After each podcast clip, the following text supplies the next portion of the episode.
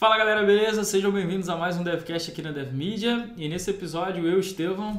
Eu, Rodrigo. Pablo. Eu, Pablo. Eu, Pablo. Isso. Errou!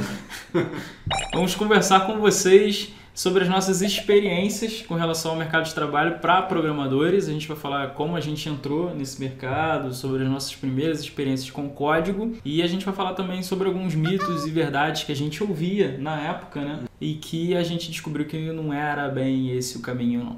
Beleza? Então, se você está tentando entrar no mercado de trabalho, esse é um DevCast feito para você.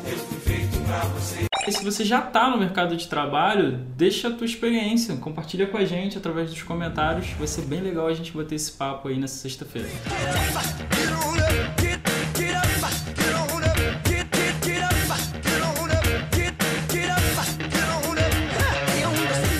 Então a gente recebe bastante pergunta no site com relação a pessoas que até estão se engajando com a comunidade, estão estudando, mas que tem aquela ansiedade assim de como eu vou adquirir meu primeiro emprego, como é que eu vou começar a trabalhar. E não existe apenas um caminho, né, pra gente uhum. começar no, no, desenvolvimento, assim como qualquer outra profissão, mas existe alguns assim que são mais fáceis, né, do que Sim. os outros.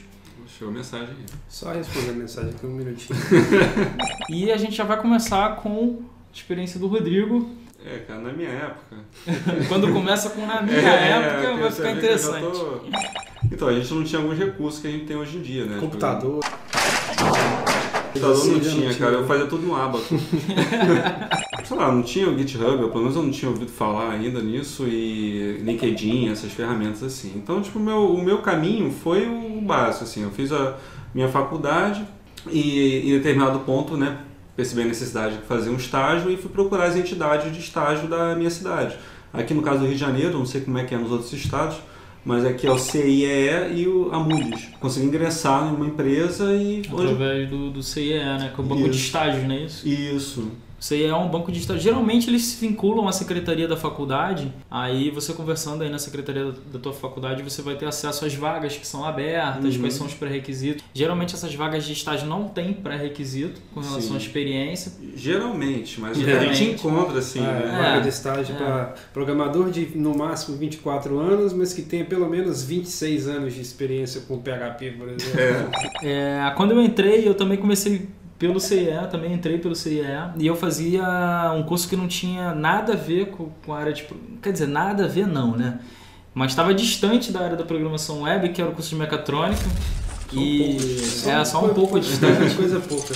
E aí, com toda essa situação que o país viveu e tal, a crise, eu não queria mudar de cidade para poder arrumar emprego na área da indústria. E como a gente já tinha contato com programação no curso de mecatrônica, Assembly, C++, eu pensei, pô, vou, sei lá, vou trabalhar como programador, né? E aí consegui um estágio pelo CEA e fui trabalhar como programador PHP. Aí era uma empresa super bacana. Na época ainda não tinha essa coisa do trainee, mas ele já tinha um, um, programa super parecido que captava é, estagiários. Semana passada quem fez tudo aqui fui eu, só eu que trabalho aqui. E você ficava até um ano como estagiário, aí a empresa decidia te puxar para dentro ou não, aí era júnior é, e tal. Aí você já tem um mapa pronto, né, nesse é. caso. Outras empresas hoje em dia, como Bradesco, Petrobras, eles também têm programas de trainee, né, e, e pode ser um caminho até para você poder entrar no mercado de trabalho entrar no site dessas empresas e descobrir como funciona esse uhum. programa e como você pode entrar e participar deles.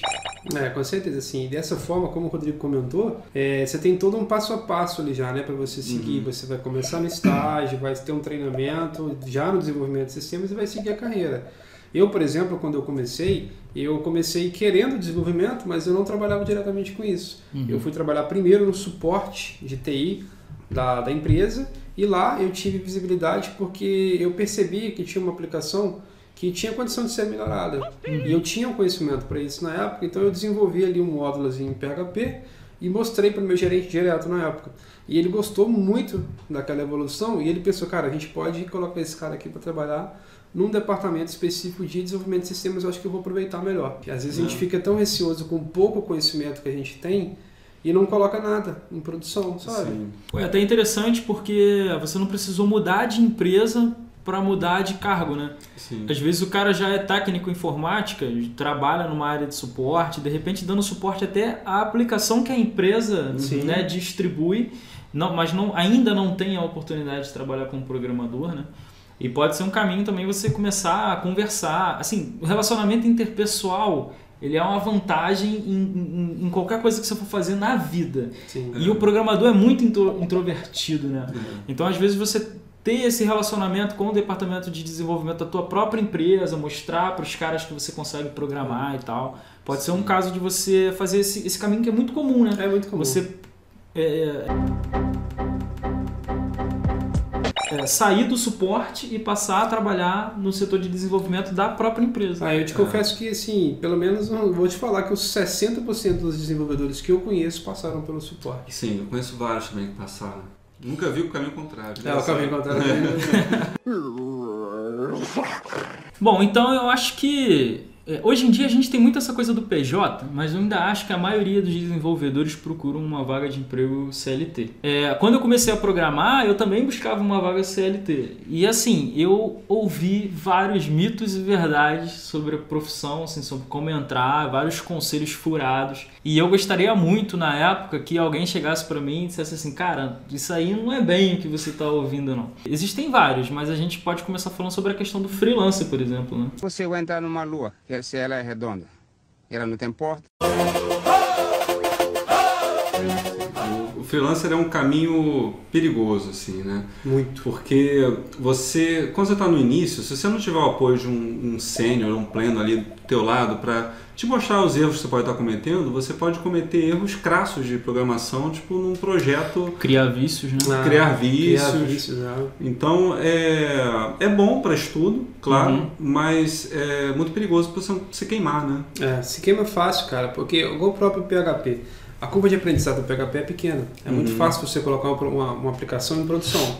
Então, muita gente que já começa estudando PHP já se sente na capacidade de, ah, eu vou criar essa aplicação, eu vou comercializar. vou assumir um freelo aqui. Vou assumir tal, um freelo aqui. É. Aí ele entra numa enrascada, cara, porque ele faz uma aplicação com o conhecimento mínimo que ele tem, de certa forma é funcional para o cliente e para ele, mas que chega lá na frente eu tenho muito erro, muito problema e ele se queima no mercado com isso, sabe? Sim é muito fácil para ele perder essa visibilidade que ele teve. Faleceu. E, e, e o Freela tem que ter vários cuidados, assim. Todo mundo tem uma história de Freela para contar. A que eu vou contar aqui não é minha, mas a gente teve um projeto aqui na DevMedia que foi o Dev Day, que uhum. eram umas sequências de vídeos que iam pro YouTube e tal. E um desses Dev Days que eu tive o prazer de participar era sobre assim, o pior pesadelo que você viveu como programador da história da sua vida. E aí o Diego trouxe um caso super interessante de um freela que ele assumiu, né? Diego é um dos nossos desenvolvedores aqui. Assim, ele recebeu a proposta do cara, topou, fez a aplicação, entregou pro cara e no final, quando ele entregou o código, a aplicação era algo muito maior do que ele tinha entendido e do que o cara tinha conseguido passar para ele. É, o freela é muito informal, tu não tem essa coisa do uhum. levantamento de é. requisitos, o cara é. pode não ter a menor ideia do que ele tá te pedindo ou da tua capacidade de fazer aquilo que ele tá pedindo. E você como, como, como iniciante ainda tem a dificuldade dificuldade para entender mais ainda sim, no cenário. Isso. E quando eu falo capacidade, eu não estou me referindo às habilidades do programador. Eu estou me referindo à capacidade do desenvolvedor sozinho sim. de desenvolver o iTunes, por exemplo. É. Sim, sabe? Sim. E no caso dele era algo assim gigante. Sim. E ele acabou não recebendo mesmo depois tendo concluído a aplicação entregando o código pro cara, por essa então, discordância. Olha só, ele perdeu tempo desenvolvendo, uhum. não conseguiu colocar a aplicação dele em produção ele ganhou experiência só. E assim, eu acho que ele ganhou experiência do que não fazia. Exatamente, né? mas é assim que a gente aprende. É, exatamente. Agora eu aprendi que eu não devo mexer no porta-retratos do meu pai. Eu gostaria, né, que alguém tivesse me falado isso, que o freelancer é uma coisa voltada para quem tem experiência. Sim. Sabe? Para quem já sabe quanto tempo vai demorar escrevendo aquele código, né? E aí ele vai ter mais ou menos uma ideia do trabalho, de quanto cobrar por aquele código. Porque muita gente pode entrar naquele atalho assim de que, ah, eu vou começar como freelancer porque freelancer não requer experiência, pode ser um caminho aqui para eu poder entrar no mercado de trabalho. É! E pode não ser bem assim. Isso. Então, a gente nunca pode esquecer, cara, que a matéria-prima do nosso trabalho é o código então, antes de você se candidatar a qualquer vaga ou você dar esse passo em direção ao mercado, esteja seguro com relação ao código que você está escrevendo, Sim. até para você não queimar oportunidades, né? Porque isso é uma uhum. coisa muito ruim, não chegar despreparado. Então, investe tempo em melhorar esse teu código, codifica ao máximo que você puder para quando chegar realmente a tua oportunidade você estar tá preparado para aproveitar. Bom, galera, então esse foi o bate-papo dessa sexta-feira. Se você tem alguma experiência aí para compartilhar com a gente sobre a tua primeira oportunidade de emprego, usa os comentários. Se você está procurando entrar no mercado de trabalho, curtiu alguma dica, quer bater um papo com a gente, tirar alguma dúvida, você pode usar os comentários também. E se você curtiu esse tema e quer ver a gente falando mais sobre isso aqui na Dev Media, deixa um like para a gente ter esse parâmetro. Bom final de semana para todos vocês. Bom final de semana, galera. Bom final de semana. Todo mundo fala um bom final de semana. É. Bom final de semana. Opa, bom final de semana. bom final de semana.